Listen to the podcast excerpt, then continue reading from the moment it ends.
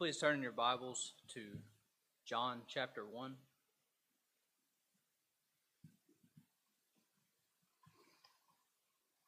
Such a special thing to be able to gather together with one another as a church on Christmas Eve and just sing these Christmas songs. There's just there's so much truth in these songs, and it's, it's kind of sad we only get to sing them around Christmas time. You know, we could sing them year round. I guess that'd be just a little weird, but I just I love hearing the Christmas songs.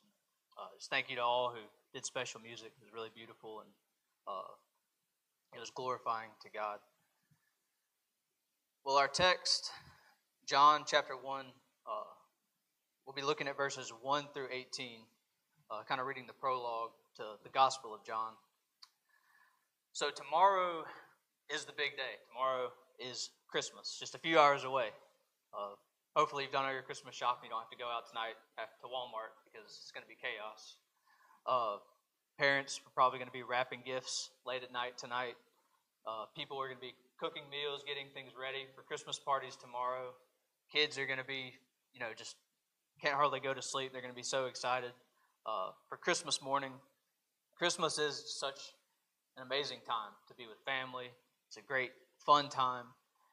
And for those of us who have trusted in Christ, uh, for those of us who know who Jesus is, there's something so much better than all those things.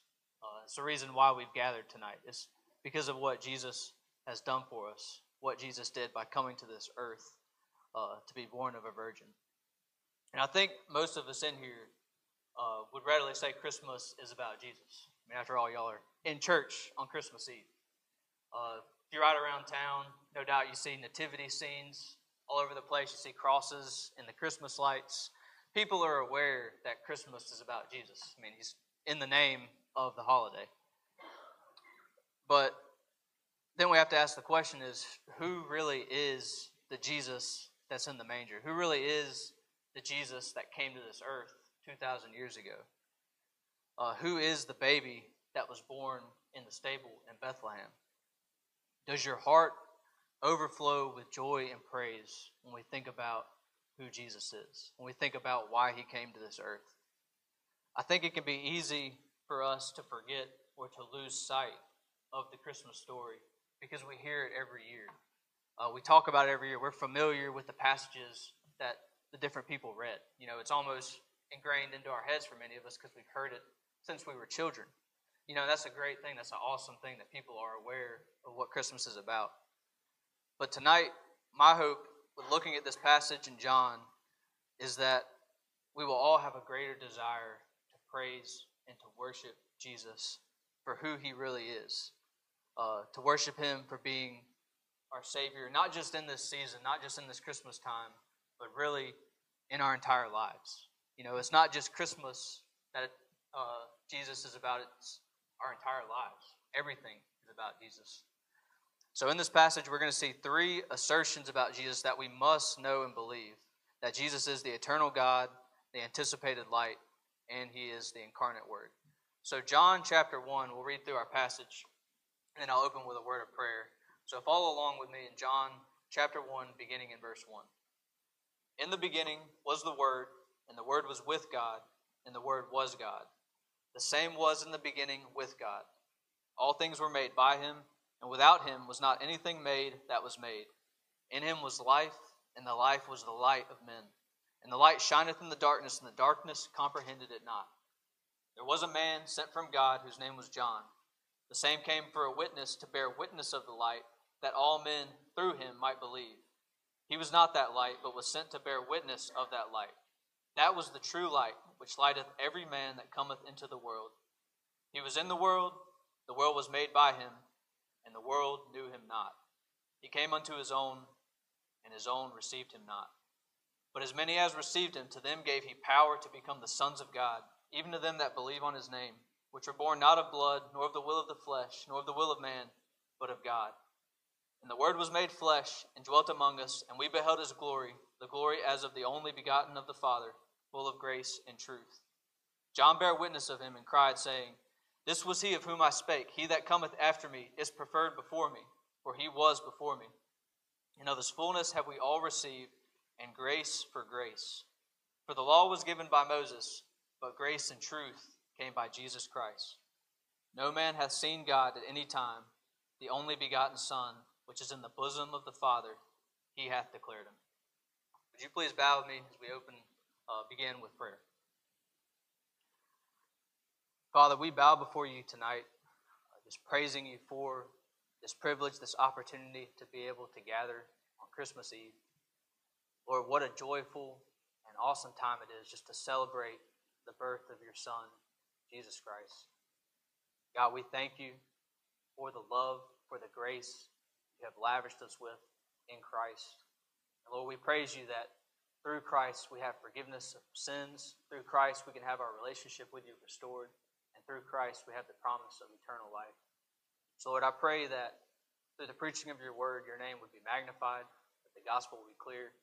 And Lord, you would just speak through me, you would use me, help me not to add or take away anything from your word. So Lord, we commit all these things to you. In the name of Jesus. Amen. So chapter one, beginning in chapter one, the first the first point I mentioned earlier, the first assertion is that Jesus is the eternal God. Look at verse 1. It says, verse 1 and 2 In the beginning was the Word, and the Word was with God, and the Word was God. The same was in the beginning with God. So John begins his gospel straight up with the deity of Christ. He wants to be clear who Jesus Christ is. He wants to be clear that Jesus Christ is God. He always has been. Uh, the word there used, uh, the word is a name for Jesus, and that's unique to John. He uses that later on in First John and in Revelation. And the, the reason he uses that is because Jesus Christ is the revelation, is the full expression of God. Uh, so the question we have to ask uh, is why is John writing this? Because John is the last of the four Gospels to be written. He wrote this at a later date. Uh, it's possible he had all the other three Gospels uh, available to him when he was writing this. So why is John choosing to write another Gospel? Is he thinking Matthew, Mark, and Luke didn't do a good enough job, so he has to come and uh, write again? Well, John actually tells us in John chapter 20, uh, if you want to flip over there real quick, John tells us why he writes the gospel, uh, this gospel of Jesus Christ. So, John chapter 20, verses 30 and 31, John says, And many other signs truly did Jesus in the presence of his disciples, which are not written in this book. But these are written that ye might believe that Jesus is the Christ, the Son of God, and that believing ye may, you might have life through his name. So, John is very clear that Jesus Christ is fully God, uh, co equal, co eternal with God the Father. So, in the beginning of verse 1, we see that phrase, in the beginning. And if we're familiar with the Bible, we know that phrase is somewhere else. It's in the beginning of the Bible. Very first verse of the Bible, Genesis 1 1. In the beginning, God created. Uh, but this passage says, in the beginning was the Word. So even before creation, before God created the earth, before God created everything we see around us, Jesus existed. Uh, Jesus Christ, uh, God the Father, the Holy Spirit, they all existed in unity before creation. So before time and space and matter, there was only God. God has always existed. Jesus has always existed. He's not the first creation, He's not the greatest creation, but Jesus Christ is God. Uh, we serve a triune God, the Trinity God the Father, God the Son, God the Holy Spirit. And oftentimes when we you know, try to wonder and think about, well, what was happening before creation? You know, before time existed, what was going on? Well, there was there was only God. And God wasn't bored. God wasn't lonely because he had himself, the Trinity, the Father, the Son, the Holy Spirit, in unity and love. God didn't have to create us because he was lonely. God didn't have to create us because he needs our worship to be happy. Uh, God was perfectly uh, satisfied in himself. He chose to create, he chose to create us. And so that is a foundational truth to Christianity, the Trinity. And so to deny Christianity, to deny the truth of the gospel, one must deny the deity of Christ.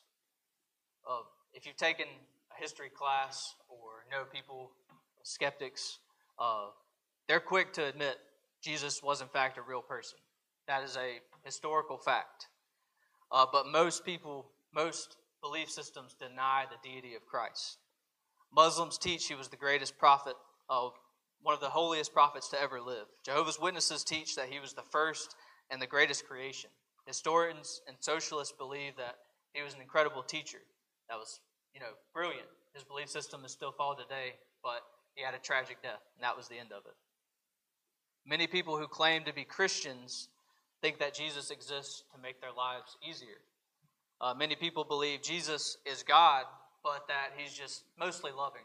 You know, he's not, we don't think about his holiness, we don't think about his commands. He's just loving. Whatever I want to do, God is okay with it.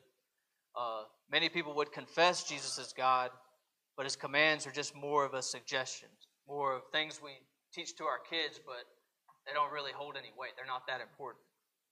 And there are some who do know who Jesus is, that he is God, but they have not submitted to him because they would rather continue in their sin. They would rather serve themselves. James 2:19 says, "Thou believest that there is one God, thou doest well." That's, you know, that's a good thing. That's a good start. But the devils also believe and tremble. It's not enough to just believe the facts. It's not enough to just believe that yeah, there was a nativity scene somewhere and a child named Jesus was born and uh, that's it. It's not enough just to know who God is. And if the reality of who Jesus really is and what he's done for you, uh, it doesn't make you tremble, you're not in awe of who God is, uh, you need to ask yourself do I really know who Jesus is? Does what we're celebrating this season, what we're going to be celebrating in Easter, what we celebrate every Sunday when we gather, do you feel something? Do you have a desire to worship God, to gather together with other believers in Christ? Do you have a desire to serve God, to obey His commands? Those are all marks of someone who truly knows who Jesus is. Uh, do you know, do you recognize that Jesus, the helpless babe in the feeding trough, the man that walked to this earth, is the Almighty, all powerful, holy God? Don't fall for the false teaching that you can think however you want about who Jesus is. Don't fall for the lie that Jesus is there just to make your dreams come true. What you believe about Jesus will determine how you live your life, and it will determine where you're going after death. So, in verse 3, moving on in the passage, we see that Jesus uh, is the creator. Verse 3 says, All things were made by him, and without him was not anything made that was made. So Jesus is the one who created everything in the beginning. Jesus was not created himself, but he is in fact the one who created. And when we think about creation, you know, all the things around us that we see, uh, is evidence of the power, the knowledge, the beauty, the creativity of our Savior, of Jesus. The universe is a very vast place. Do you ever take time just to walk outside and just look around at nature?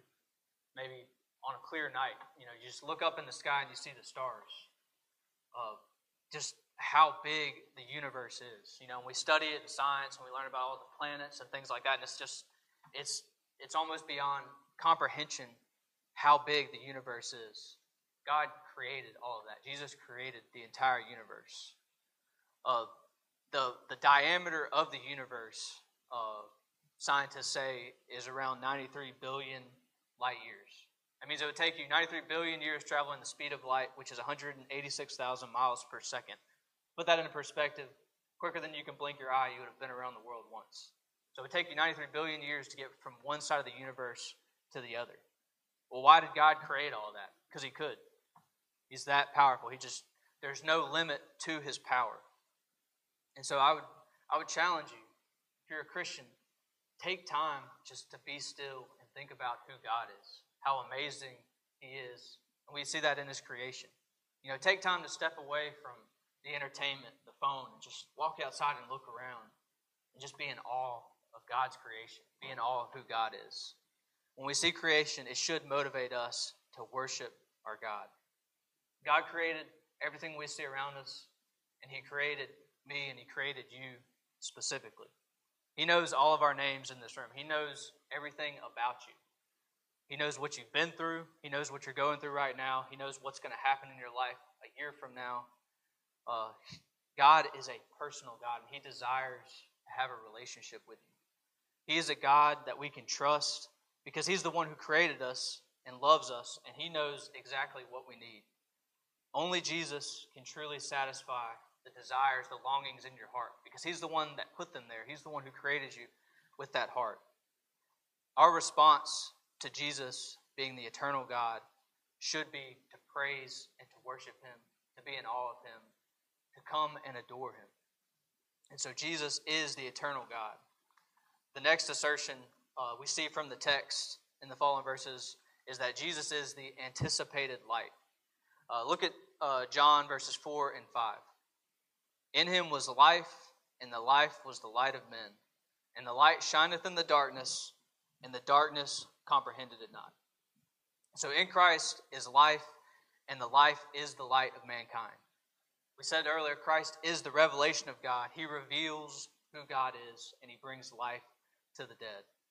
And just as a light reveals the darkness, it pushes it away, Christ reveals our need of a Savior. Romans 3:10 says there is none righteous, no not one. The Bible is clear over and over again that we are sinners in rebellion against God. Every single one of us. None of us in here have kept the entire law perfectly. We've all failed in some way or another. We've broken the Ten Commandments and we've sinned against God by wanting to serve ourselves rather than Him. We are naturally uh, the enemies of God. Uh, as soon as we can make choices, we choose to disobey God. We choose to serve ourselves. We want to be in control. We want to be the God of our lives. And when we read through later on in John, when Jesus walks through the Ten Commandments, he takes them to the next level, uh, saying it's in the heart. You know, you may not have murdered somebody, but how often do we hate somebody? How often do we wish somebody would just go off and we don't care what happens to them? Uh, that is murdering them in our heart. And the point of that is Jesus saying nobody has kept the law. Nobody can earn their way to God. Uh, God's word is clear that the payment for sin against God is death. That's because God, the God that we're talking about, the God of Scripture, is a holy God. If we don't think sin is a big deal, if sin is just something we just laugh at, scoff at, then we don't understand how holy God is. God is so holy that our sin demands his wrath. No matter how little we may view our sin, it doesn't matter. God is a holy God and he hates sin uh, Jesus comes to this earth, and Jesus reveals that nobody is perfect except God, but Jesus is. Jesus lives his life without sin. The baby that came grows up and he lives his life. He never thinks an evil thought, he never lusts, he never murders, he never hates. He lives his life perfectly. Yet, if we know the story, we're familiar, we know that Jesus Christ was crucified on the cross. How could something so awful happen to somebody that's so perfect, somebody that truly didn't deserve it? Well, it's because Jesus willingly went to the cross on my behalf. He willingly went to the, on the cross on your behalf because we're not good enough, because we can't earn our way to heaven. We only deserve God's wrath, yet in His love, God the Father sent Jesus to live the perfect life we never could. And because Jesus is God, He could not sin. And because he was fully man, he could die in our place as our representative on the cross. And that is our only hope for forgiveness. That is our only hope that our relationship can be restored to God. We can't earn it. Ephesians 2 8 through 9 says, For by grace we are saved through faith, and that not of yourselves, it is the gift of God, not of works, lest any man should boast. That is why in Jesus there is life, because it is only by turning to Him from sin and trusting in Him to save you from your sins, that you can have everlasting life, that you can have a relationship with God. You can be born again, and God will give you a new heart that desires to serve Him. In Jesus, there is victory. Jesus died on the cross, and three days later, He rose again, triumphing over death and sin. In verse 5, we see that the light shineth in the darkness, and the darkness comprehended it not. The darkness could not overcome Jesus. And in Christ, we have the promise of eternal life. And one day we too will be raised with him for all eternity. Everything else will fade away. Sin, while it's good, while it's pleasurable for a season, it might be pleasurable for your whole life. it will fade away. One day you will die, and sin will not satisfy. It will leave you wanting. Turn to Christ today. He's never going to fail you, and He's always going to supply everything you need, both in this life and for the eternity to come. So, moving into our uh, the next, or moving into the next subpoint under the light. Uh, Jesus is the light revealed, and He is the light proclaimed. We're going to see that in verses six through eight. So, verse six says, "There was a man sent from God whose name was John." The same came for a witness to bear witness of the light that all men through him might believe. He was not that light, but was sent to bear witness of that light. So this isn't John, the author of the gospel. This is John the Baptist. Uh, and he preached that the light of mankind would come to bring life to all those who believe. Uh, if you want to read more about John the Baptist, you can read his story in Luke 1, verses 13 through 17. Uh, we're not going to take time to turn there tonight. But God sent John the Baptist to prepare the hearts of Israel for the Savior to come, for the King who would be coming. Uh, our eyes are naturally blind Jesus, they're naturally blind to who God is. As I mentioned before, we do not naturally desire Jesus. We don't want Jesus. We want to do our own thing. We want to go our own way. God has to come and work in our hearts. God has to come and knock on the door of our hearts so that we can see ourselves as we truly are before God. Wicked sinners who need to be saved. There's no saving ourselves. It's only uh, if God comes and works in our hearts. And so John the Baptist proclaimed Christ. He taught that Christ was coming. And just as John the Baptist did, our lives should proclaim Christ. If you're in here tonight and you call yourself a Christian, you say you're a believer in Christ, you've been born again, are you telling other people about Jesus? Are you sharing the good news that Christ has done in your heart? If we've understood what Jesus has done for us, that he came, that he died, he didn't deserve it, but he willingly in love gave his life for ours, that should naturally overflow in our hearts to we should desire to tell other people about the gospel. When you hear really good news, when you get the good doctor's report, you don't keep that to yourself. You go out and you share it. You can't wait to tell other people about it. How much more should we share the best news anyone could ever hear? The only hope for the lost, that Jesus can save them. How can we keep it to ourselves?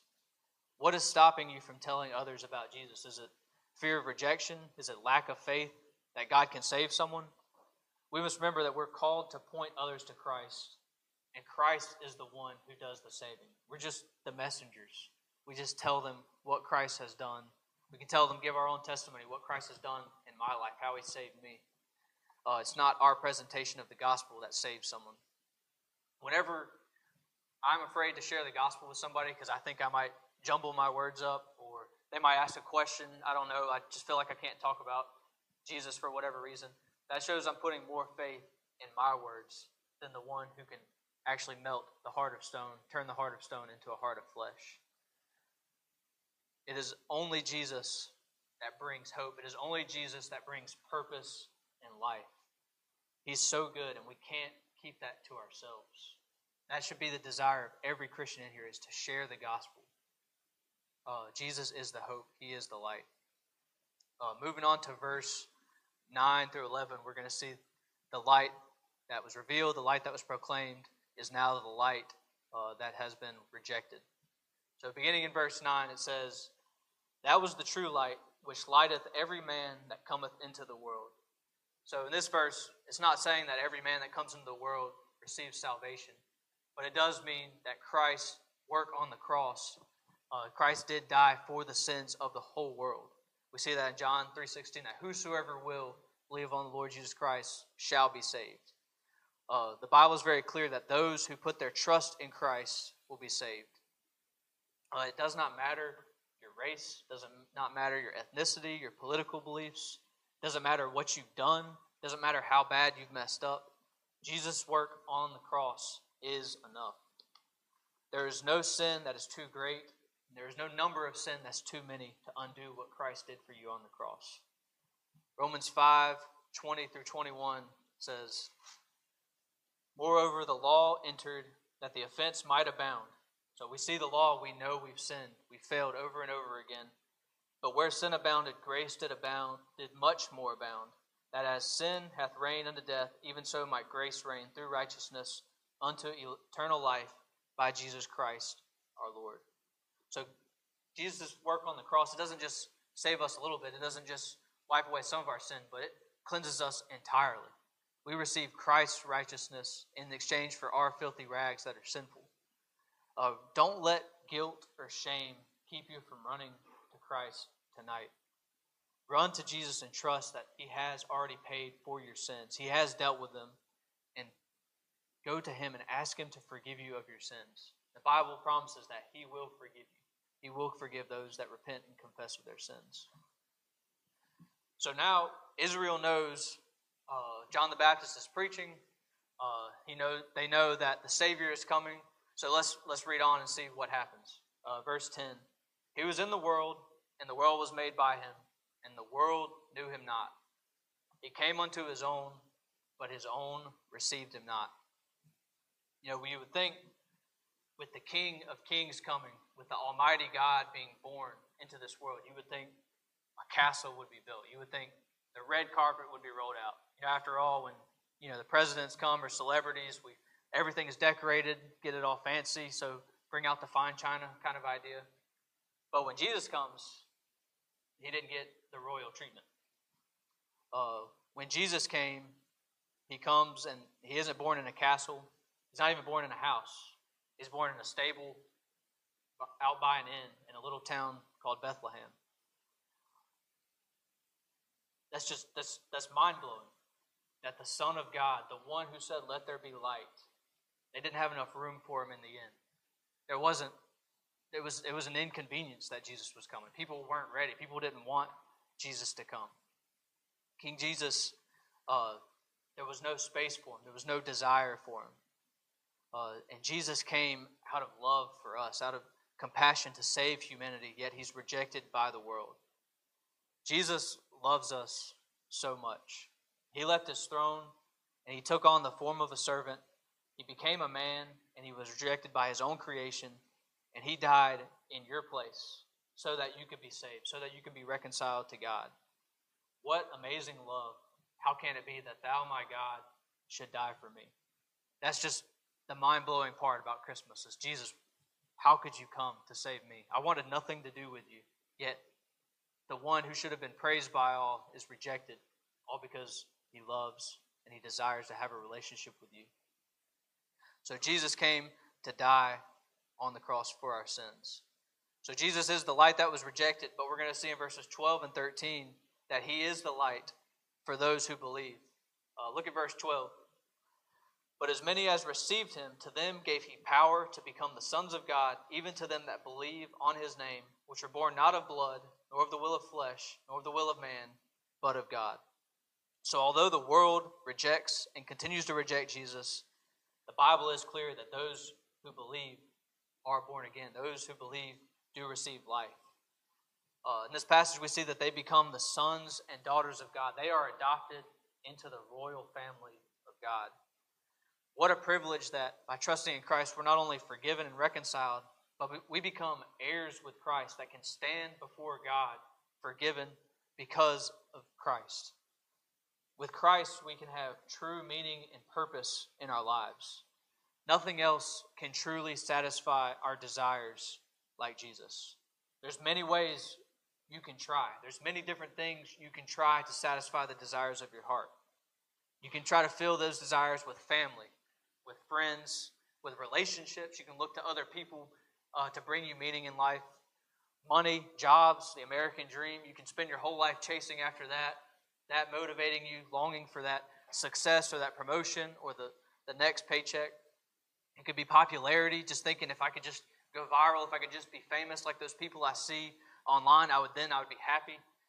Uh, or you could try to fill it with substances, alcohol and drugs, something, something to bring sense of meaning, something to numb the sense of that something is missing.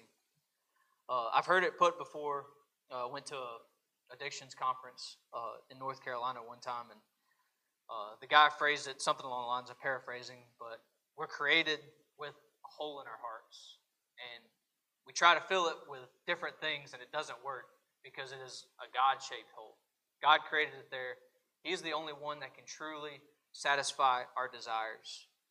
All those other things, you know, not all those things are bad. You know, we think of family, friends, like praise God, thank God for families. Families are awesome. But they can't satisfy the desires of our hearts. Eventually, as families move away, people grow up, people pass away. And one day, all of us in here are going to pass away. That's a guarantee, unless the Lord comes back. Are you ready to stand before God? Are you trusting in Jesus for salvation? One of the amazing things about being a Christian, about trusting in God to save you from your sins, is He gives you that relationship with Him. You have a relationship with God. And have you noticed as a Christian, probably some of you have been Christians a lot longer than I have, that Jesus truly does get sweeter as the days go by. You know, it's like the more you grow in the knowledge of God, the more you grow in your faith, that you just have a desire to thank God more. You see God more in your life. You see more of His blessings. You become more in awe of Him. God just becomes, it's like He's becoming bigger and bigger. And it's not that God is changing, God is unchanging. He cannot change. But our knowledge of Him, we begin to learn and grow in our knowledge of Him. And because God is infinite, He's always going to continue to amaze us. We're never going to stop being amazed at what Jesus has done for us. And that goes for in this life and for all eternity. There's never going to be a day in heaven where we get bored because there's never going to be a day in heaven where God doesn't stop just blowing our minds with how amazing He is. So, continuing in verse 13, we see, uh, which were born not of blood, nor of the will of the flesh, nor of the will of man, but of God.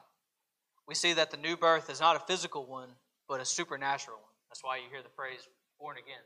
You know, if you've ever had uh, somebody come up to you, that was kind of the, I feel like the older generation, they love to ask, Are you, have you been born again? That was kind of my grandpa's thing. Have you been born again? And that's where we get that. Have you received the second birth, uh, the supernatural birth from Christ? That's why salvation is God's work, because He is the only one that can transform someone who is an enemy of God into somebody who loves and desires Him. And God can save anyone. Anyone in this room, even that friend, coworker, whoever it is, you have to work with or be around, you think there's no way they would ever desire God. There's no way they could ever change. God can change their heart. Uh, that's why we must be diligent in praying for those people. That's why we must be diligent in living and sharing the gospel with those people. We can't ever get to a place where we lose hope in somebody, because that means we lose hope that God is the one who can save them. Our response to Jesus being the anticipated light is to first receive him if you have not. Uh, as I mentioned earlier, salvation comes from God. You have to repent of your sins and turn to Him. Trust in Him for salvation. Trust in His sacrifice on the cross that it is enough. Good works can't restore your relationship with God. Good works can't get you to heaven. Coming to church every Sunday can't get you to heaven. Putting 50% of your paycheck in the offering box, it's not going to get you to heaven.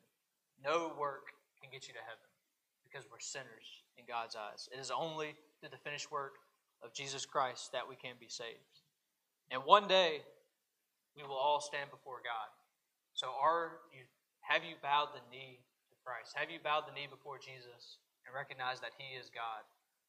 Because if you haven't, one day you will. Because the Bible says later on, I think it's in Philippians, that every mouth will be stopped, every knee will bow, and Jesus' name will be exalted above every other name, whether it's at the great white throne judgment or the judgment seat of Christ. Everyone will acknowledge that Jesus Christ is Lord. And if you haven't done that before, don't let another Christmas go by without receiving Jesus as your Savior. Life is so short.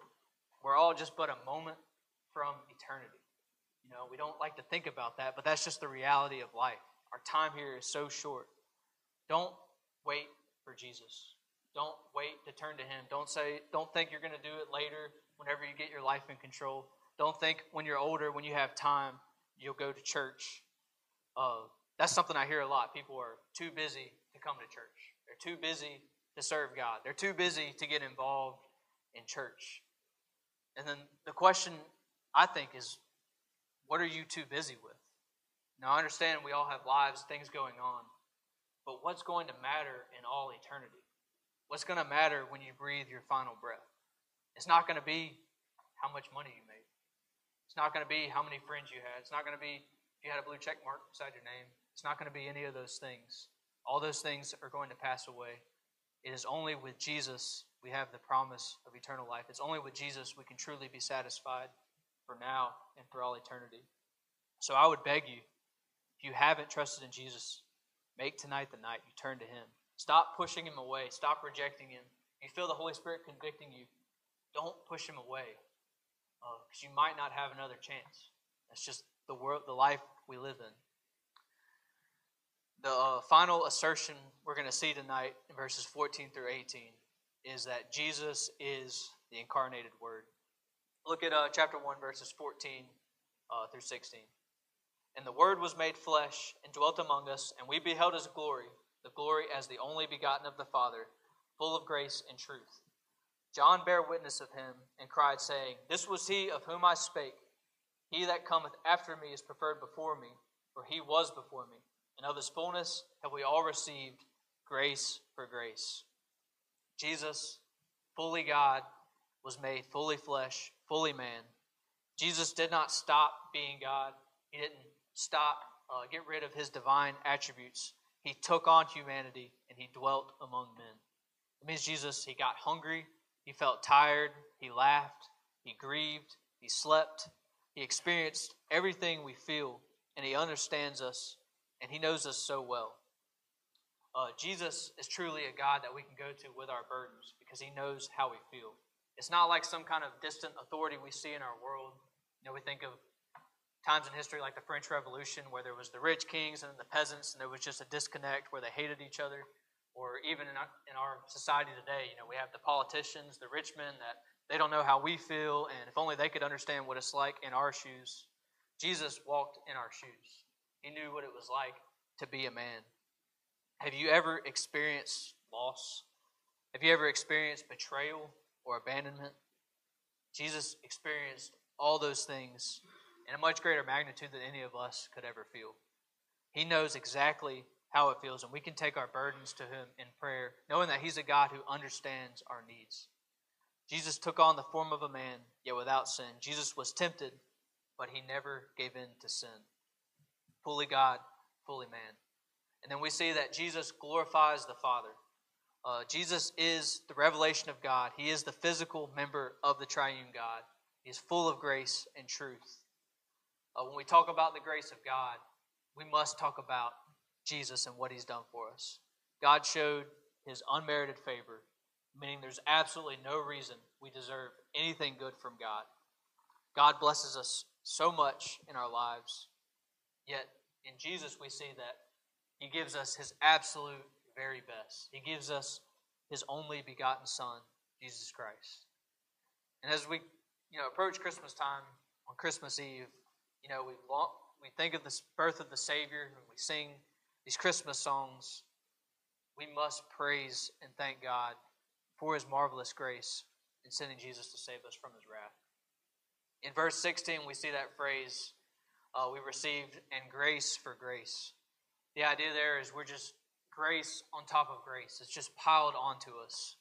Uh, kind of like the image of a waterfall. If any of y'all have ever been to a big waterfall, you know, the water just seems like it flows forever. There's no end to it. Just eroded the rocks. And up there where we go to camp, you can actually swim up underneath the waterfall. And if you do, it kind of like knocks you out because the, the weight of the water is so strong.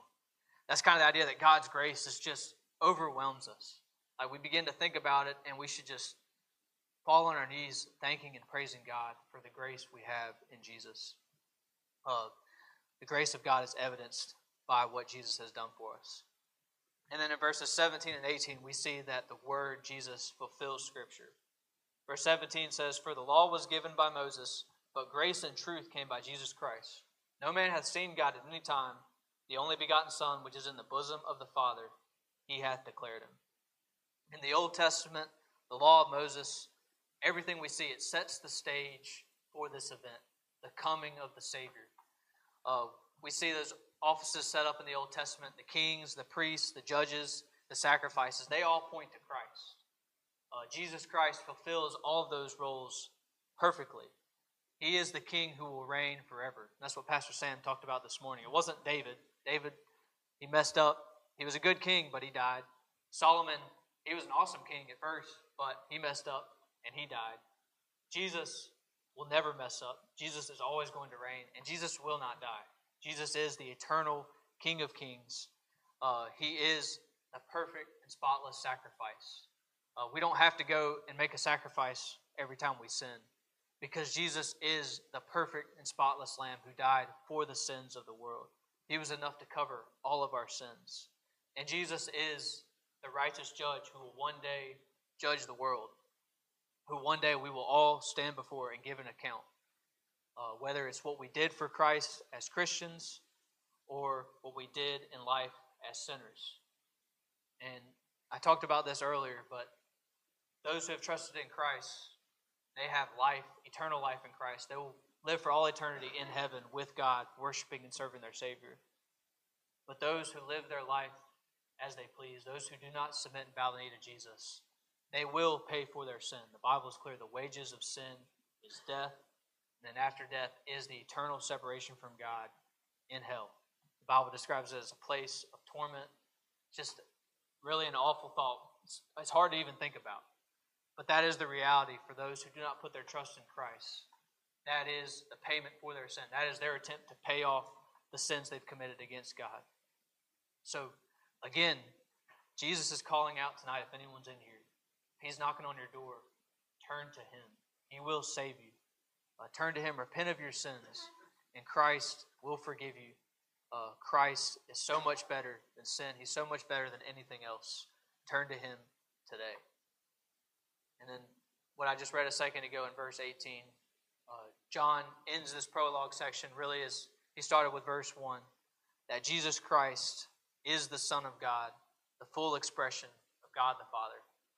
That's what we're celebrating at Christmas time. That God Himself willingly came, He lived a perfect life so that our relationship with Him could be restored, so that our sins could be forgiven by His sacrifice on the cross. So as we get ready to continue, uh, as we get ready to go on with what we have planned for tonight, singing Silent Night, and really as you go on to Christmas Day, just continue to ponder on these things. Think about just and be in awe of what Jesus has done for you, what Jesus has done for me. Praise God for Jesus Christ.